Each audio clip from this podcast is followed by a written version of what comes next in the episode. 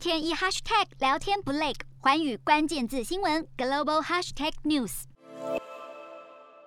日本外相林方正十七号进行外交演说时，重申台湾海峡和平与稳定的重要性。而谈到日本对中国的外交时，林方正强调，无法认同中国试图在东海片面改变现状。日本会坚毅且冷静应应，将要求中国做出负责任的行动，在共同的课题上加强合作。据了解，日本首相岸田文雄二十一号将与美国总统拜登进行视讯会谈，针对中国在台湾海峡威胁性行为交换意见。此外，林芳正提到将加强与美国伙伴关系，提升防卫能力。而对于北韩持续开发弹道飞弹一事，他也认为应该以日美或日美韩的框架密切合作，促使北韩迈向完全非核化。美方对日台则释出友好讯息。美国海军最强大武器之一，搭载二十枚三叉戟弹道飞弹和数十枚核弹头的俄亥俄级核动力潜舰内华达号，十五号罕见驶入美国关岛海军基地。这是二零一六年以来弹道飞弹潜舰首度访问关岛，